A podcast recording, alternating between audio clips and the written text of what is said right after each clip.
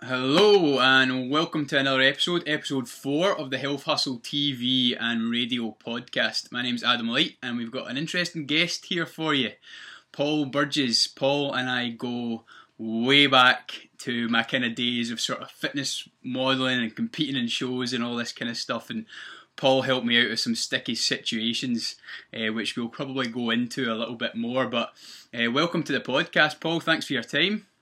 Thanks, mate. It's good to be here.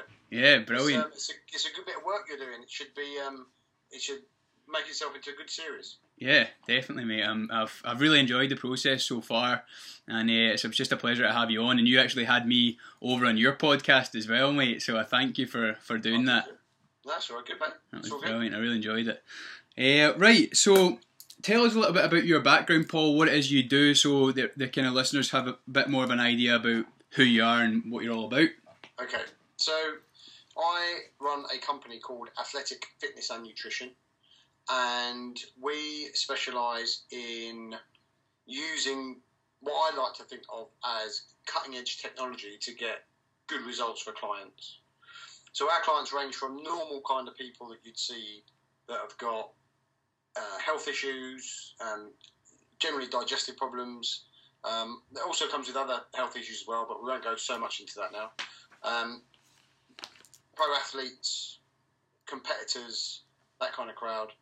And we use um, functional medicine, we use uh, DNA testing, we use blood testing, and we use my own um, experience and, and what I know from nutrition to get them into the, the shape that they want, depending on what their goal is. So if their goal is to compete, then we would approach it in one way if they've come to us because they've got really bad digestion and they're bloating and the doctor's told them they've got IBS but they don't know how to cure it, then we'll deal with that in a slightly different way. So anything to do with nutrition really, and we do a bit of personal training as well, depending on what the client needs. Yeah, The whole thing, mate. the whole shebang, mate. That sounds absolutely amazing. Um, I was wanting to to kind of talk a little bit about, you know, the importance of calories and if and when we should be using them and how to use them and stuff like that. But you've kind of brought up some interesting points there that probably make a much more interesting conversation. Well, well, firstly, you definitely need calories. So you'll definitely need to bring them in at some point. You can't do it without. You think everyone should track calories? Uh, well, I think you need calories. Whether you should track them or not doesn't even matter, but you definitely need them. Yeah. Oh yeah. You said if and when you need them. Aye, well, you're right. You're right. Actually, sorry, I'm on your wave. Some kind, but, I'm um, on your wavelength now. Aye, you're I'll def- ask questions. no, you're definitely right. So, functional. What was that? Functional testing. Functional. Functional medicine is basically a process by which we test clients holistically, so everything gets tested um, organs, um, hormonal structure, how certain parts of the body are interacting with other parts. Amazing. So when you approach an issue like that, what will happen is something like, for example, let's say somebody's not breaking down fats properly and they're mm-hmm. not metabolizing fat. I mean, look at their system and they say, okay, well, you're not metabolizing fat, so for some reason you're not producing enough bile from the gallbladder, let's say. So you turn and say, okay, right, well, realistically, you just got to supplement with lipase, which is an enzyme that breaks down fat, and then you know the problem solved. Well, what we do is we look at well, why is the gallbladder not working, or why is the pancreas not working, or why is the liver subfunctional, and then we'll look at trying to cure what the issue is. So, give an example. You went and had an interesting experience recently with Mr. Dingy mosquito, whatever it's called, right? Yeah, I had the dengue virus when I was on holiday. That's right. Right, which is horrendously unpleasant for anyone that gets it, especially like yourself who spent a lot of time in hospital and it was very unpleasant. Yeah. Now, so far as the doctors are concerned and your consultant, they're saying that you're pretty much cured and you're on your way to good health and, you know, God willing, everything works out fantastic. Mhm. However, you might come to me in 10 years' time and say, do you know what, Paul? Got this big problem.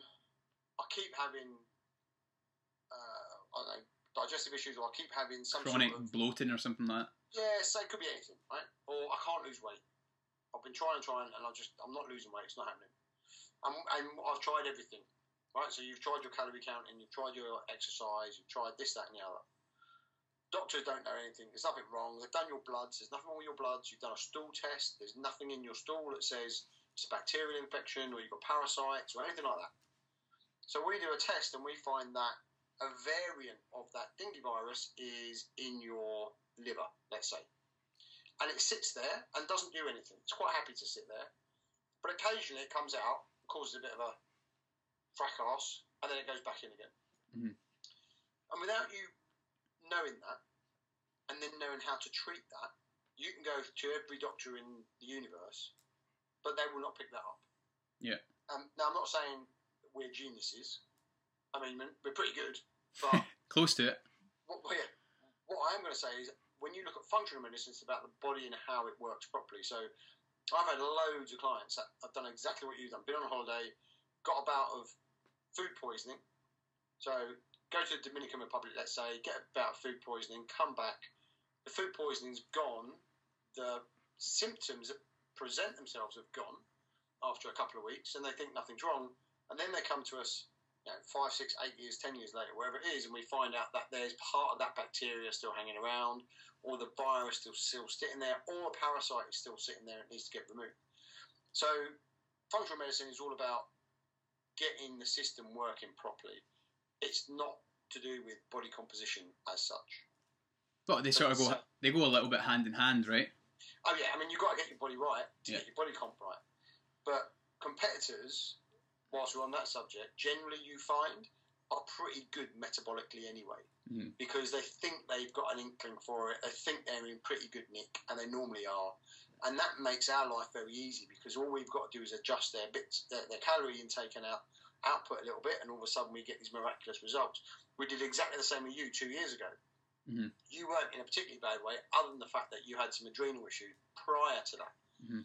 So just for everyone knows, I did a, a show that Paul actually coached me for. So that's kind of how I got to know Paul a bit more personally and stuff like that. And he really helped me come in for that show. I ended up winning that show, so he's obviously done done a good job. And on the kind of so show subject, uh, usually you really don't feel that great going into a show, and it's probably I didn't feel fantastic. Don't get me wrong, but it's the best I definitely felt, and uh, especially off the back of as you as you mentioned mentioned those adrenal sort of problems that I did have. And what you've got to realise is, had you have gone to, uh, you know, an an other coach when you were adrenally fatigued, and they said, "Yeah, that's no problem. We'll get you going. We'll, we'll sort you out. Don't worry. We just need to." Support your adrenals by hitting up some more caffeine, or just do this, that, and the other. This is your standard. This is your standard approach. Yeah. You would you would have fallen off the wagon within a few weeks and been very very sick. Again, But Yeah, but because we kind of worked on getting that right first, then you were able to go and compete subsequently to that. But going back to what we were saying, generally those competitors are pretty good anyway. They don't, they're not really me- metabolically broken, if you like. Their metabolism works well. They can lose a bit of body fat. They've just got to be a bit disciplined. Weigh and measure their food for a few weeks. Do a bit of cardio. Train properly, and they're going to come in somewhere around the right numbers. The the, the difference is with the good coaches, they will get them to be very good at the end. When they stand on stage, they will win their comp. Anybody can prep, but getting it on that last 10% is what's important. Yeah. You wouldn't get somebody who's ill competing or who's quite a heavy, stocky sort of person that has a lot of trouble losing weight competing over an eight or twelve week prep, you'd want to do personally. I use like a six or eight months kind of prep for that because we want to get them really in a very good place before they before they start cutting. Yeah. Um, but yeah, so functional medicine means getting everything right that is broken, and literally, I've had clients twenty five years with IBS that we've honestly sorted out in eight or nine days God, that is amazing. and it's great. It, mate, it works really well. And then obviously we do our DNA testing. And is that with a lot of supplementation, or is that just tweaking diet, or is that just limiting Depends. food choices? Everybody's different. Yeah, So you will have a different issue to the next person, the next person, next person. So we will use um, naturopathics, herbal remedies, homeopathic sometimes. Um, obviously diet and nutrition. um, vitamins, minerals, uh, antioxidants, all sorts. Yeah. All So- depends on what the challenge is. Basically, if you've had a challenge, you know, and you're struggling to solve that, that challenge, Paul is, is your man nutritionally. You've kind of got the tools to take it that step further to really Yeah, find. give us a shout. Yeah, absolutely. If they want to get in contact with us, then more than happy to have a talk and see if we can do anything for them. No problem. Brilliant. So as for kind of the, I suppose the sort of five percentile, but going back to sort of the ninety-five percentile, it just wants some sort of tips and and tricks of how how to kind of control their diet to get results, but still be able to sort of live their their lifestyle. Yeah. Do you do you still coach people like that with those kind of goals, or is it? Yeah, I mean, we, uh, you know, generally we'll get people come to us that say, um, we want to lose weight. Yeah. That's normally the driver behind it. But then you need to dig down a bit deeper and say, well, why do you want to lose the weight? Yeah. Why do you want to get to, you know, cover model or you want to get to, I don't know, sub 10% body fat? What's the real reason behind it? And because a lot of people think that once they get there, they will feel great and be happy.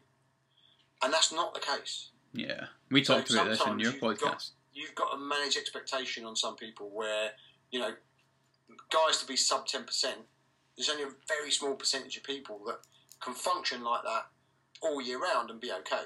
Yeah, Most of us need 12, 15% as a, as a walk around type of weight for us to be healthy. Yeah. Yes, you can drop it down under 10, under 8, under, I had one at four, 3.5%, I think, last year, something ridiculous. But you can do them, but it's only for short periods of time. So the people that come to us, we want to find out why, what's motivating them, because that's going to be important. I know halfway through a program when they start saying, "Well, I really want to eat my weight in ice cream," Yeah. Control that, right? Um, I think the first thing to do with any client is to make sure that their underlying health is right. So if they're coming to you and and they haven't or they, think they're eating well, generally these are two things I get. My diet's my diet's good, and I sleep really well because I'll ask them that question. How do you sleep? How's your energy? Mhm. How's your digestion? That Yeah. kind of stuff. And they go, yeah, sleep's fine. I go to bed at eleven o'clock and I wake up at seven. Yeah. And then you say to them, okay, so you don't ever get up and go to the toilet. And then they say, oh yeah, I'll probably get up like two or three times a night. So well, then your sleep's no good then. So you, know, you, you, what your what their concept is of good is is so far out, it's ridiculous. Yeah. And then you ask them about their diet, and they say, yeah, yeah, my diet's pretty good. So with us, I'll, I'll take a um, a food diary for seven days, which they need to put into MyFitnessPal, so I can see it remotely exactly what they're eating. Um, hundred percent of people will underestimate what they eat, so they'll always be wrong, but there'll be a pretty good idea. Um, and once we've got that, I can then look at whether they're putting on weight or they're losing weight or whatever it is they're doing. If their weight is stable at that calorie intake, then we know we just need to make some small adjustments and we can get them losing weight. But we also need to make this lifestyle adaptation, which is make sure you're getting in the right kind of calories. We're taking out all the known irritant foods, wheat, dairy, gluten, legumes, and grains to start with. So we'd want to take them out to start so that we get rid of any underlying systemic inflammatory problems. And then we need to build in something that's flexible. So if someone works crazy hours, it, uh, or, or their job means that they cannot eat on a regular, like every two or three hours, whatever nonsense that is, and they go, oh, well, I can't eat every three hours. Well, they go, well, then don't worry about it. Don't eat every three hours. Yeah. Have your breakfast, have your lunch, have your dinner. Yeah. End of. Stop worrying about it. Oh, it's got to be every two hours because it fires up my metabolism. No, it doesn't. It's nonsense. So, getting it as flexible as possible for the client is a major contributor to success of that. Yeah. Because if, if they're not compliant to it because they can't stick to it, then they might as well not be doing it. And yes, people can go out and have a ice cream at the weekend, or you know, if they want pizza, they can. I mean, it's not particularly good food. There's, there's no way of dressing it up. It's just crap. But you know, if someone wants to go out the weekend and they want to go and have you know steak and chips and ice cream to finish or whatever, or they're going to the cinema and they want to take their popcorn or sweets, or whatever else it is, then why not? Yeah, but you would say but to them, make sure it's within your calorific value for the day. Not necessarily. If they want to, if it depends on how stressed they are about this whole scenario. You know, if their goal is weight loss, then yes, you've got to be a little bit more sensible about how much you have.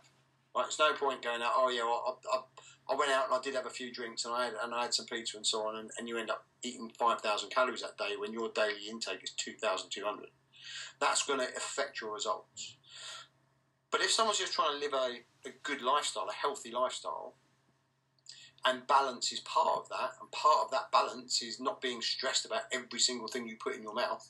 Yep. Then, and they want to go out and have a little bit extra that day. It's not the end of the world. It's all goal driven. So if the goal is weight loss, yeah, you've got to stay within it. If the goal is health and a good lifestyle that's long lasting and you can do forever, then you know what? If you go and eat four thousand calories tomorrow, and one of the meals is crap, uh, you know, don't stress over it Mhm. because there's no point. I'll give you a good example. I don't eat pasta ever. It, That's a lie, but very, very rarely. Okay. Now I've got a client of mine who's a professional boxer, a guy called Derek Chisora, and he's fighting for the European title again soon. And um, I had to meet with him and his team the other night, and we were in a restaurant, and his team were late. Funny enough, he was on time, which makes a real big change because normally he's is that right? That's Um, brilliant, having a high profile client like that. Yeah, we've got, I've got a few. few That's that amazing. We've worked with in the past, but um, so we sat in there, sat there at this restaurant. He goes, and, and I just finished a CrossFit class. Don't judge me, right? But um, I'm not judging. I think I think it's great. it's so hard, right? And um, so I just finished that. I actually, it was Monday. I'll tell you what, it was Monday night, and I, I've been doing CrossFit for a while, and I decided I needed to know a little bit more about the calorific burn in, in a in a class. And so I got a, a pretty good polar Bluetooth. Um, Was this this Monday? This one just gone? Yeah, yeah. Mate, I, I got an update on my phone that says like congratulate because we're friends and MyFitnessPal. It says Yeah, yeah, yeah. congratulate Paul for burning one and a half thousand calories or whatever it was, and I was like, bloody hell, what's he doing to, to burn that? Has he been exercising all day or something? But do you know what? Monday was a funny one because I trained. I trained in the afternoon, and then I did uh, CrossFit in the evening. And that evening class alone burned something like 830 calories in an hour. Madness, mate. Crazy. Anyway, so I've gone to meet him, and he sat there. Goes, "Oh, should we have something to eat?" And honestly, I looked on the menu, and I said, "Do you know what? I'm going to have ravioli." It was in an Italian restaurant. It was it was made there. It's handmade. All the rest of it. I never eat pasta, Mhm. but I'd burn stupid calories that day. Like you said, over a thousand, twelve hundred calories on, on, on exercise that day. I'd, I'd eaten properly anyway, and it didn't make the blindest bit of difference to my weight having a portion of ravioli that night. Big deal, right? So I know that I can have it on that day because my calorie balance is well within what it should be, and it's just one of those things. I'm not going to stress about it. I'm not going to worry about it. So when you're in tune with that kind of stuff, you can live on a you know a normal life and not have a problem with it. It's the people that get so wound up about every gram and, and every meal and every kind of meal timing. Yeah. It's actually detrimental to them because it, it just gives them too much stress. Sorry, I've got to sneeze. Oh, it's not going to come. Sorry, I do apologise. So you mentioned you mentioned you know like pasta and stuff. There is a common one that a lot of people take out. I read an interesting book actually called Wheat Belly. Yeah. And uh, Can't remember his name. that's a that's a that's, that was a big eye opener. And since then, I've always been wary about having like wheat and gluten and stuff like that in my diet. And I have I do notice the difference. You know what? Especially, I, I mean, my gut is actually okay, but I feel like when I eat big portions of pasta and things like that, I feel lethargic, and it makes me negative. Yes. It definitely has an impact on how. Reason, reason for that. Celiac disease is a, is the the common gluten issue that people have. Yep. And when you have celiac, it um, breaks down some of the intestinal villi that line the wall of your small intestine, and you end up not being able to absorb food. So you can have the best diet in the world, but if you're not absorbing it, you know that's that's a big, big problem. People do die from it. However, a lot of people are okay with gluten. You know, they're not intolerant to it. So, like you say, your gut is okay. It's not a problem. The thing with gluten, and gluten is a protein that sits in wheat. Um, and you know what? Sorry, this is a slight sidetrack, but someone posted something online yesterday about Weetabix, protein Weetabix Really? with with um, protein from wheat, and uh, and basically what they've done is filled it with gluten. Oh, that's Because that's- brutal. Because that's the thing of it, right? But anyway, um, so gluten, when you eat it, it will not only cross the gut blood barrier, because that's what protein does, and, and the amino acids are absorbed and got into the bloodstream, but when it's in the bloodstream, it will also cross the brain blood barrier. And it attaches itself to the same sensors in the brain as class A drugs. So it becomes very addictive in that if you have a bowl of pasta, you might find that half an hour later you want something else which is glutinous. Bread, So- um, yeah, man, yeah. Go for bread, or you might go for tiramisu or cake Yep. or biscuits or something else with it in because it's that stodgy sort of thing you want. If you don't eat bread ever and you're going to have two slices of toast, Yeah. you'll find not long after that you will want something else sweet or gluteny Yep, hundred percent. Yeah, that's got me written all over it. because that's the way it attaches to the brain. But And that's got most people written all over it. Most people are like that. Absolutely, Yeah. yeah, yeah, absolutely. And so the trouble is, it makes you want to go and eat other stuff that is fast releasing carbohydrate to give you a bit of a high, which is going to cause you to hold a bit of fat because it's going to spike your insulin. And generally, it's wasted calories, it's pretty empty calories. So um, when you say, well, my gut's okay, but I feel a bit tired or you know, get a bit of brain fog or whatever else it is, that is the reason. Um, best to stay away from it, really. It's got no real value. Yeah.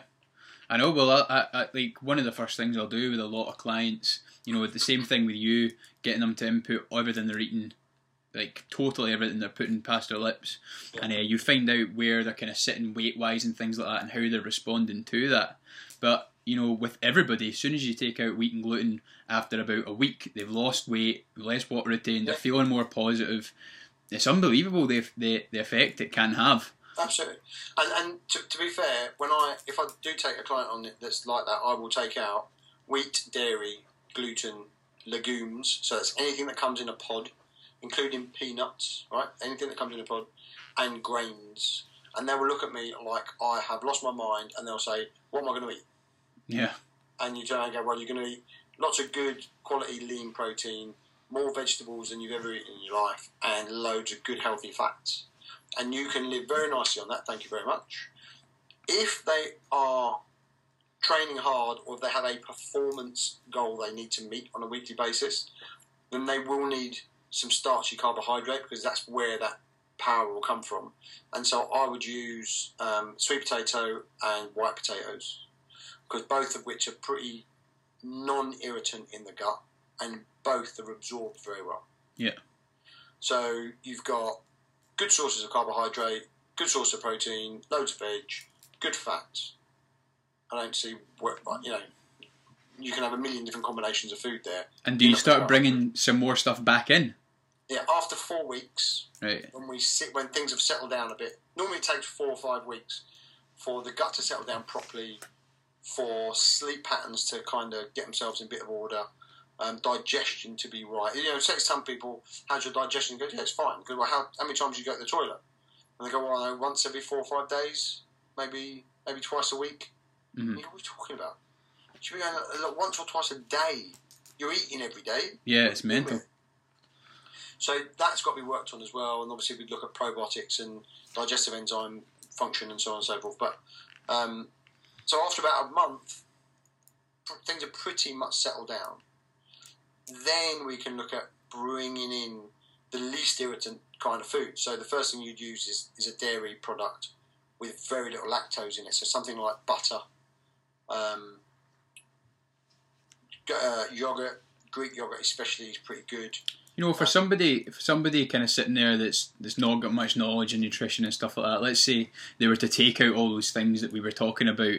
What kind of results would they expect to see within that sort of four week period as just an experiment to themselves? In the four weeks, the first thing you'll do is you'll find that if you do experience any bloating or any water retention around your middle, the likelihood is that will go. You will certainly feel within a few days that you'll have more energy. Now, you might have a slump in the first two or three days because that's your body coming off of all the sugar and carbohydrate that it's been running on. But once that's done, after three or four days, and your body starts changing, you'll find that you're not falling asleep in the afternoons. Your energy is going to a lot more steady, um, and you'll just feel more focused. So a lot of times, if you have a high carbohydrate meal or it's a gluten meal or something like that, like you said, you feel very foggy or you can't think straight. yeah. Whereas when you're eating good fats, you will eat, uh, you you will be able to focus far far better. So you'll, you'll see that happening. Your sleep will improve for sure. Um, digestion will improve, um, and then after about four weeks, you'll see that your skin's improved. Anything that's inflammatory, any inflammatory issues that you've got, will definitely improve. So anything with an itis in it, so arthritis, something like that Yep. That is an inflammatory response. Things like eczema, psoriasis, that's another is. Psoriasis, which is a skin um, inflammatory response. Um, eczema, like I say, asthma, um, swelling of the joints, stiffness in the hands, that kind of stuff. Anything like that, you will see will undoubtedly improve. Yeah. Is that the same with gout? No, you've got to be careful with gout because gout is the crystallization of molecules on the Joints. um, cartilage and on the uh, joints. Yeah. And if you've got gout, the one thing people don't realise is the biggest issue with it is fructose. Right. So they'll go to a doctor and go, right, you've got to cut out all the rich meat, all, all the like the, the liver and the dark meat and the red wine and all this stuff They're thinking fruit and veg. and you've got to go and eat nice and yeah, Yeah. eat clean and everything else. And that fructose will absolutely ruin you. Really? Yeah. Yeah. So if it's gout that you're dealing with, that's got to go, and you've got to deal with it in a certain different way. But um, it will certainly um, improve those things, and then almost when you've drawn a line under everything after four weeks, you can then bring stuff back in and say, okay, here's some milk, try that. And if they have a glass of milk and within 20 minutes they feel awful and they're, they're all snotty and the eyes are puffy and that, then Itchy throat, itchy get rid eyes. it. Yeah. Yeah. Um, and do the same with rice and grains and yeah, whatever else you've cut out. Yeah, and, then it you, and seems then you'll end up with stuff that works for them and stuff that doesn't. Yeah, I mean, it, it, for people kind of listening, it might seem quite extreme, but it's such a valuable process to go through to understand like your own body, and it doesn't mean you're going to abstain from you know ever eating this stuff again. No, But- not at all. Yeah, it means that when you need to draw a line. Yeah. You need to say, well, I need to start with a clean palate. So let's take everything out. Yeah. Let my body just settle down, and then I can bring it all back in again. Yeah. And see which ones make me feel like crap and which ones don't. And the other thing people have got to learn in that process is how do I feel after that meal.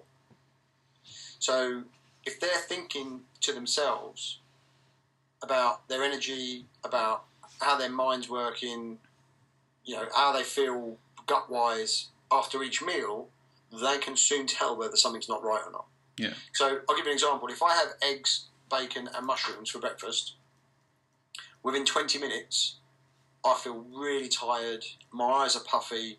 They make me make me want to close my eyes, and I, I just feel pretty lethargic. So that's egg, bacon, and mushroom. If I just have egg and bacon, I'm absolutely fine. And that tells me my body doesn't like fungus, doesn't like mushrooms, don't have them. yeah, So I know, you know, a lot of people say have mushrooms because it's a high fiber, very low calorie, low carb product and it can fill out your meals and it's this, that, and the other and great. Yeah, we spend a lot of time trying to get rid of mold and fungus out of our bodies. Why it is we put it back in, I don't know. So most people don't react that well with it, and I'm certainly one of them. So I know that. I said, right, I can't have that. Put it away. I also know that if I have dark chocolate and almond butter, that I'll be able to go for another three or four hours quite happily, and um, and be able to sit and uh, do my work if I'm if I'm writing an article or I'm doing a blog post, or whatever else it is, and I can really plough through some work there because the facts in it work really well for me. yeah. Well, me too. Actually, that's a regular snack of mine actually as well. So it's you know, so long as you're a little bit acute and aware of what you're eating and how you feel afterwards, that's really important. You know, you talked a little bit about fats there, but the general consensus on fats is that they're the enemy. Well, I think it's changing now. I mean, it was clearly, if we go back to the 50s and Ancel Keys and his studies and what he did with um, saturated fat and the rate of heart disease in countries that ate lots of saturated fat. Um, it's, it's, quite a famous study. I'm not going to bore you with it, but basically, he went to 22 countries. He looked at how much saturated fat they ate and what rate of heart disease they had. And then he came back and he, and he picked seven countries out, which showed in a straight line that the less fat you eat, the lower the risk of heart disease. Then he took that to the American government, who were very open to listen to him, and they changed their complete recommendation and said, from now on, low saturated, low fat diet completely, not even low saturated fat, low fat diet, high carbohydrate, moderate protein. And two things. One, the study was flawed because he cherry picked the seven nations that he wanted to make that line. So if you take another seven cherry picked, you can make the complete opposite. You can show that the higher saturated fat, the lower the heart disease.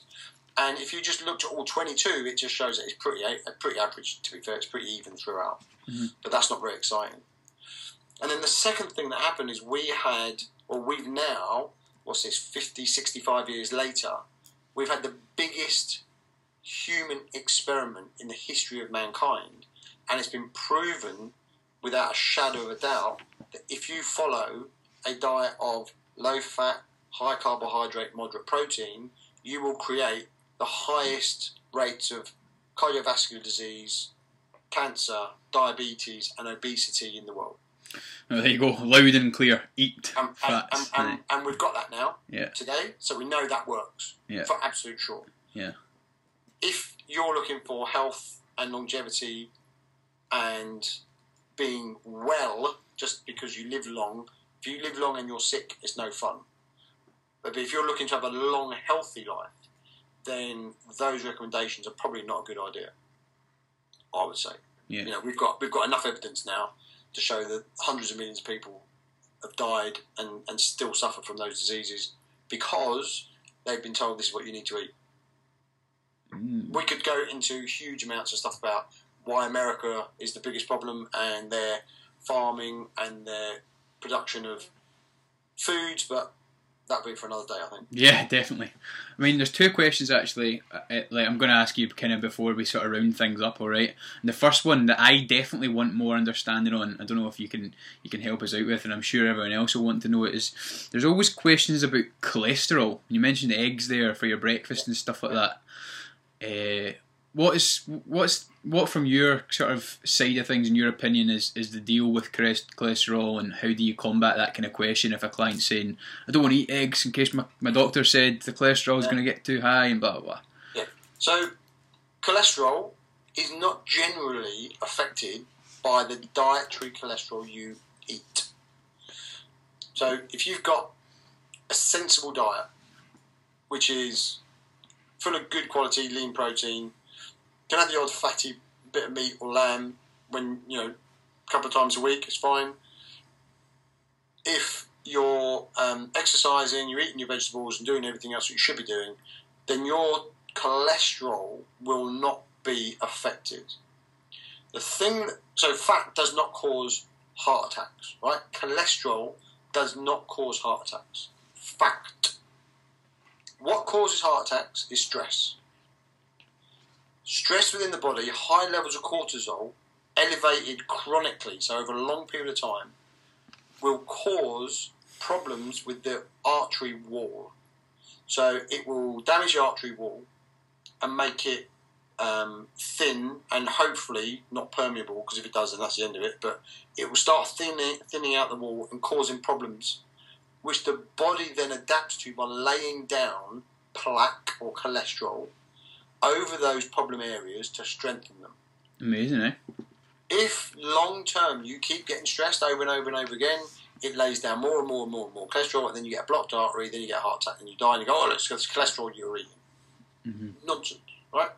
So bear that in mind. Yeah. Dietary cholesterol is not going to cause a problem unless you're chronically stressed. Now, I went to the doctors last year and I got a blood test. And it was brilliant because I get a blood test whenever I can because I always like to know what's going on. And so I'm sat in front of the doctor. Honestly, she could not have been more than 12 years old. God love her, right? And she said to me, Oh, your cholesterol's high. So I said, Okay, which one? And she I was just about to go into this. You got low and high. That's right. and, and she looked at me like, "What?" I said, "Which one?" So she that- looked at she looked at her screen, and she looked back at me and she said, "Oh, both of them." I said, "Okay." I It's said, the "What's imbalance ratio?" that's the problem. It's not if they're both high, isn't it? That's it. Yeah. So I said to her, "What is the ratio then?" And she said, "The ratio's four. And I said, "And that's okay, isn't it?" And she said, "Yes." I said, "Well, don't worry about it then." Yeah. Now, at my age, I would have automatically been given statins. Because it's high. and they want to put that on you on put that put you on them for life. Yeah. Now that's another story about drugs that don't cure anything. Statins don't cure your cholesterol because if you stop taking them, you get high cholesterol again. So they do nothing other than give you side effects and try to manage the issue without going to the trouble of actually sorting your diet out. Yeah. But anyway, that's separate. So, so I said to her, you know, if that's the ratio, then there's no problem, and you're right. So long as your LDL and your HDL have the right ratio, if those numbers are high or low, it doesn't matter as long as the ratio is correct. When you get into testing for cholesterol, you really need to look at the VLDL particle size and all that kind of stuff. So it's quite a complex thing. Mhm. But your dietary intake is not going to make a significant effect on your cholesterol so long as you manage your stress. If you're chronically stressed, then it's a problem.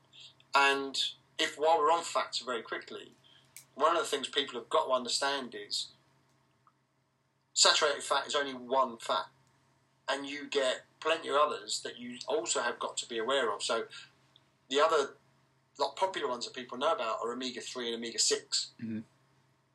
Um, because omega threes are good for you and omega six are bad for you, and there kind of is a truth in that.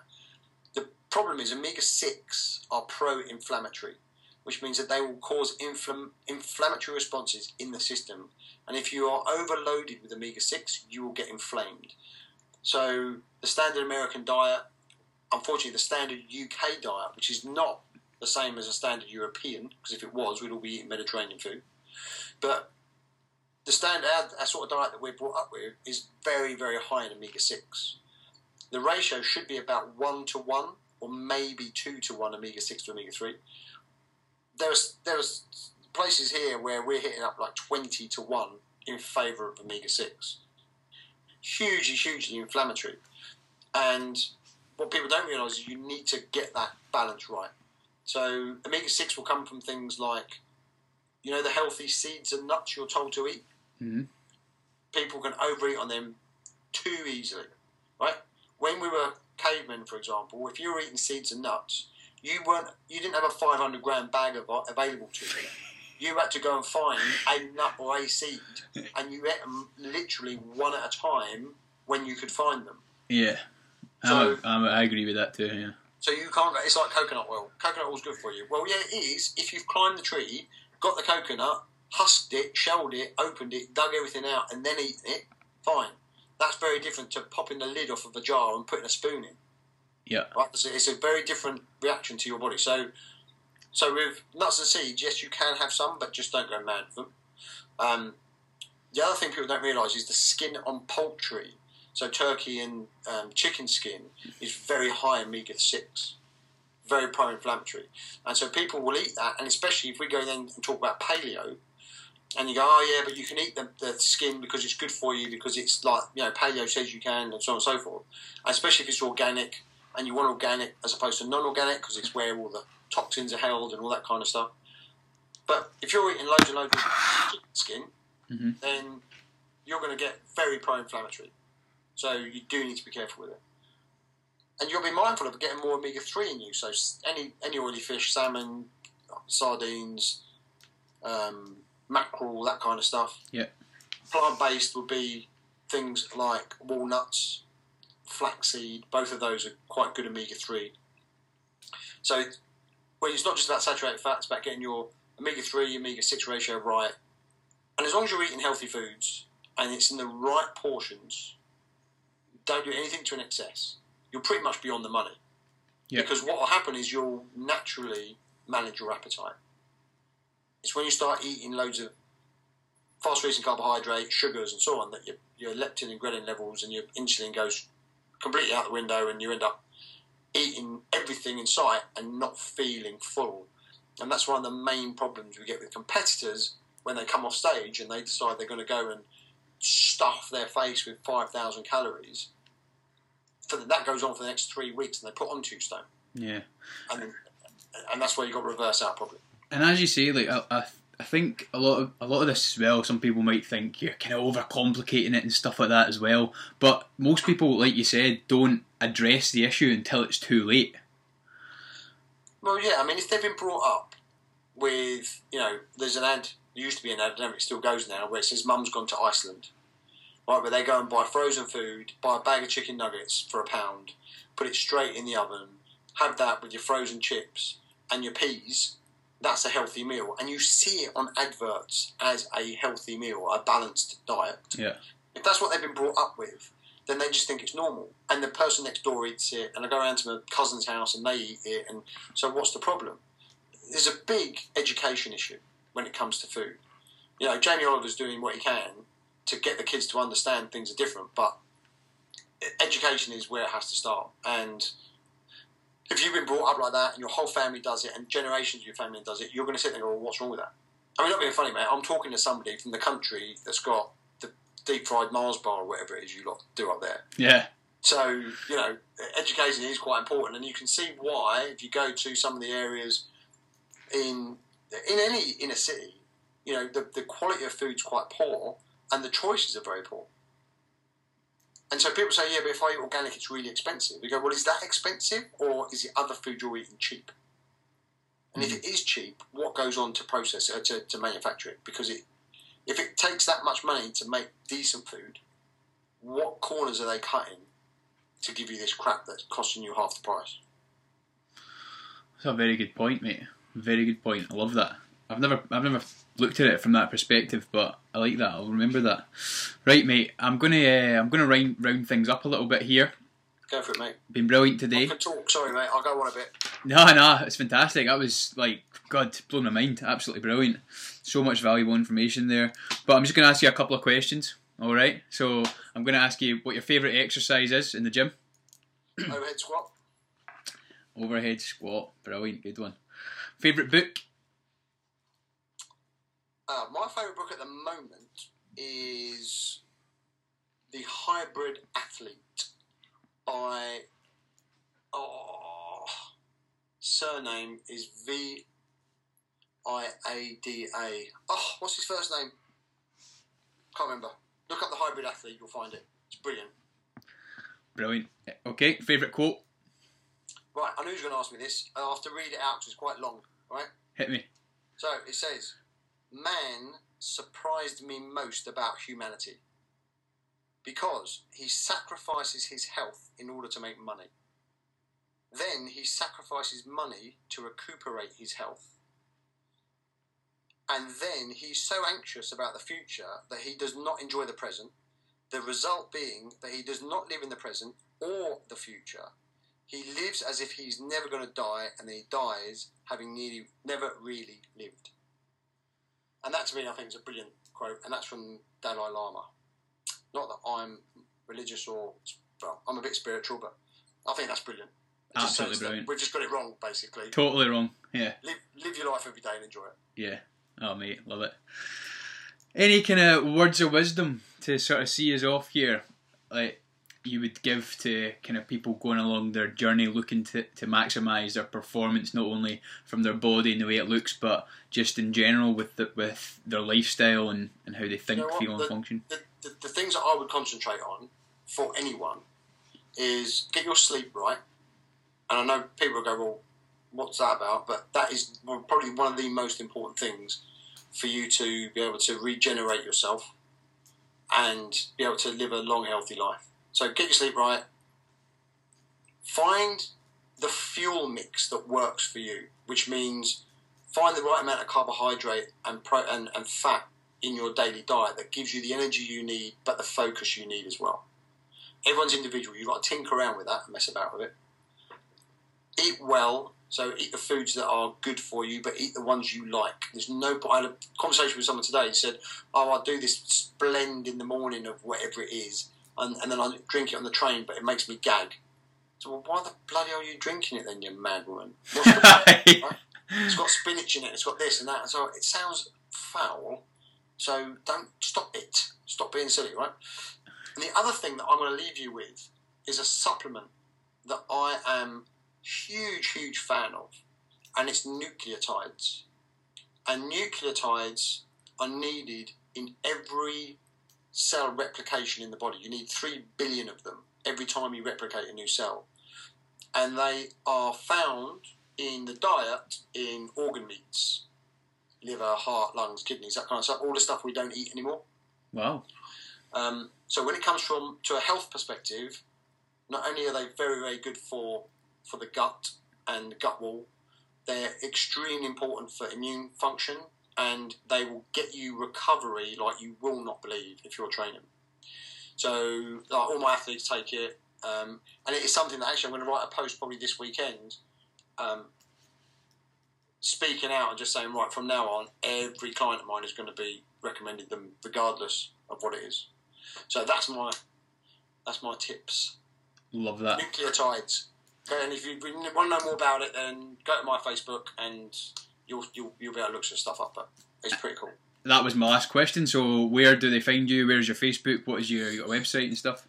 Go to Facebook. Um, you can find me. I mean, I just uh, athletic fitness and nutrition um, is the is the business page, but go to Paul Burgess. Go to the link on there and go to Paul Burgess because that's where I stick all my stuff, which is my private, which is my personal page. Um, for I don't know why, I just do. Um, if you can't find me there, then go through Adam because we're friends, so you can get through him through there. Um, Instagram is at Athletic Nutrition. Facebook is at Athletic Nutri, and the website is athleticnutrition.tv. So any of those, you can find me. And if that's if you can't get through to any of them, send an email to Adam and he'll forward it to me. Magic. I'm going to post all those links anyway with uh, with this post in the blog, so they'll be able to get them there. So, mate, thank you very much for coming on. That was absolutely brilliant. I think I probably could have talked to you for hours and hours and hours there. I have got so many questions down here written. Let's just set up another one. And yeah. we'll do it. Yeah, set up some other questions and we'll talk about other things. Magic. Sounds good, mate. Sounds good. Right. Thanks for coming on, Paul. Pleasure, mate. Appreciate your time. Cheers. All the best of the podcast and we will speak soon. Thanks, mate. Thank you. Cheers.